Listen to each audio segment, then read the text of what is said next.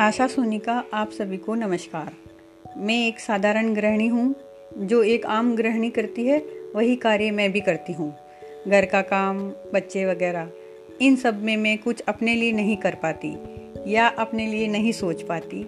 मैं भी चाहती हूँ कि मैं लोगों से मिलूँ, कुछ उनके विचार सुनूँ, कुछ अपने कहूँ, लेकिन ऐसा नहीं हो रहा है। आज मेरी बेटी ने बताया, मम्मा, आप ऑनलाइन भी अपनी बातें सबके साथ शेयर कर सकते हो। अपने अनुभव लोगों को बता सकते हो। आप कर सकते हो और आप करो। फिर उसने मुझे ऐप इंस्टॉल करके दिया और मुझसे प्रॉमिस लिया कि ये आपको करना ही है। तो मैं कोशिश कर रही हूँ अपनी हिम्मत को जुटाकर। मैं आपके साथ कुछ कहानियाँ, कुछ कविताएँ, कुछ धार्मिक बातें, कुछ घरेलू नुस्खे वगैरह शेयर करूँगी। देखते हैं, शायद आपको पसंद आएँगे। राधे राधे